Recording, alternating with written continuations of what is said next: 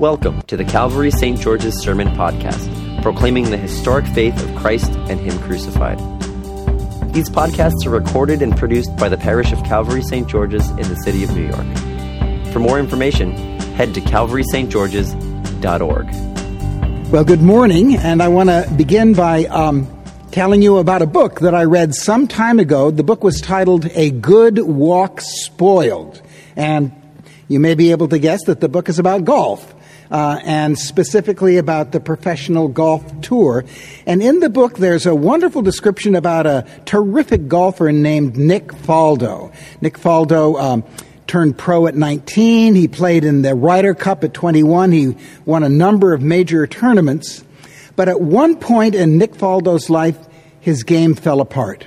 And so he tried everything. He took lessons. He stayed at the driving range until midnight. He bought new clubs, and nothing worked. At one point he said, "Sometimes I just go into the garage and start throwing clubs against the wall." And the moment of truth came in the spring of 1987. The book describes it this way. Then came the click.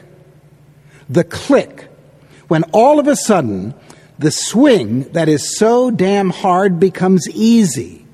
Every time the club goes back, you know what's going to happen. And it can happen with one shot. That was the way it was for Faldo.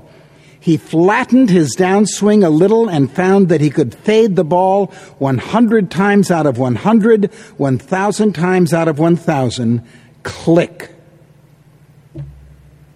Can you think of any click moments like that in your life? Let me give you one other example. I was talking recently with a high school student about what it's like to take high school from home by Zoom. And specifically, I was asking this student about his teachers. And he told me about one teacher that he especially liked. And when I asked him why, he described a moment in class. This is what he said. The teacher was going over a math problem, and I just didn't understand. I told him I was stuck, so he went through the problem really slowly, and he really listened to my questions, and he really took time to pay attention to me, and then, all of a sudden, I got it. It was amazing. One moment, everything was confusing. The next moment, everything was clear. It was a miracle. So can you think of any miracle moments like that in your life? Well, whether we want to call it a click moment or a miracle moment, the exact same thing is taking place in this morning's gospel that I just read. The scene is the part of the Holy Land that's a little bit like the Catskill Mountains. The scene takes place in the northern part of Israel, up in Galilee, right at the foot of Mount Hermon. And Jesus is going there for the same reason that you and I go to the Catskills, in order to get refreshed and to get ready for what happens next. And what's next for Jesus, and he knows it, is that final fateful trip down to Jerusalem and to a hill in the shape of a skull. And in today's passage, Jesus is having a talk with his disciples. I imagine maybe they're resting by the side of the road, and Jesus asks the disciples a question. And on the surface, it seems like a fairly normal question. But in fact, it is loaded with enormous implications. The question is in two parts. First of all, Jesus says, I know there's lots of rumors going on about who I am. Who are people saying I am? And the disciples answer, well, some people are getting you confused with your cousin, John the Baptist. Some other people, there's some rumors that you're Elijah, come back from the dead. And then Jesus comes to the second question, the real question. He says, but you, who do you say that I am? And I imagine that Jesus is holding his breath when he asks this question. Will any of them know the answer? Will any of them have even a glimpse of the enormous implications of this question? And then comes the click moment. Then comes the miracle moment, because Peter declares with utter clarity, "You are the Messiah." Now, with the benefit of hindsight, you and I know that good old Peter still has a ways to go before he fully gets it, before he fully falls into the arms of Amazing Grace. But then you and I have a ways to go also. Nonetheless, this is a click moment for the ages. And it's the moment for Peter that is offered for you and for me as well. It's a click moment, not for a good golf swing, not for a good calculus equation. It's also not a click moment for having any sort of control or any earthly security. After all, as Bishop Fitzsimmons Allison puts it, the symbol for Christianity is not an overstuffed chair, nor a paid-up pension plan for retirement from life, nor a safe bank vault, but a cross. This click moment right here is for an explosion of tender mercy on all the places in your life where you are aching and guilty and hurting and, not to put too fine a point on it, deader than a doornail. One of my own experiences of this click moment took place a number of years ago. I was on a study leave, and I was volunteering on the AIDS ward of a hospital here in Manhattan. And one day, a patient with AIDS showed me a postcard that was sitting on his bedside table, and he explained to me about what that postcard was. Back in the 16th century, there was an epidemic of syphilis that was sweeping through Europe. And the artist Grünewald painted an altarpiece for the hospital in Isenheim, Germany, which cared for patients who were dying of syphilis. And on the altarpiece, the figure of Jesus on the cross is covered from head to toe with the sores of syphilis. And that postcard was a picture of that altarpiece. And as I looked at that altarpiece, I saw that the sores of Jesus looked exactly like the sores on many of the patients who had AIDS. And I realized in that moment that just as Jesus had borne the sores of syphilis in Isenheim, Germany, in the 16th century, and just as Jesus was bearing the sores of AIDS in Manhattan in the 1990s, so was Jesus covered with all of the different kinds of sores on Jim Monroe, physical, emotional, and spiritual. And in that click moment for me, as I sat by that patient, I knew in a way I'd not known before how much I was loved by Jesus. Now, let me say that this click sometimes does happen in a single moment, as with Peter in today's gospel. But it can also happen quietly and gradually. A number of years ago, the great English evangelist Michael Green held a 3-day mission at Oxford University. Over 1,000 university students were there every night. And on the third and final evening, Michael Green invited 3 students from his seminary to tell the story of their own click experiences. And the first student said that during his college years, he met some students who were Christians. He talked with them. He read some books. He pondered and considered. And during his senior year, he decided to make a decision to ask Jesus to be his Savior and his Lord. Click. The second student said that he was raised by Christian parents, that he grew up in a wonderful church, and that he could not point to any one moment as the beginning of his faith. Click.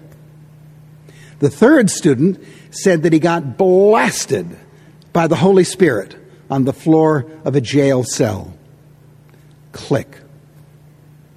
And then Michael Green said that the one thing that mattered was what these three seminarians had in common.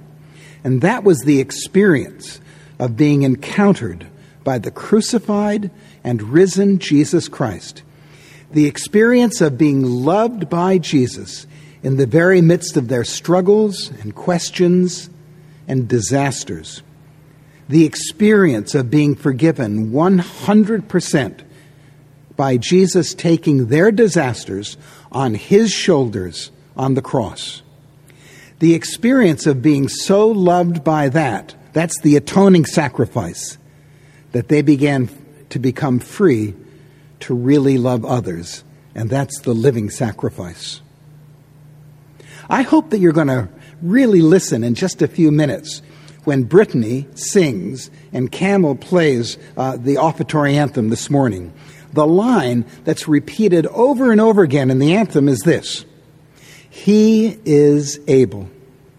He is able to take our disasters on his shoulders on the cross. That's what today's gospel is all about. That's what the Isenheim altarpiece is all about.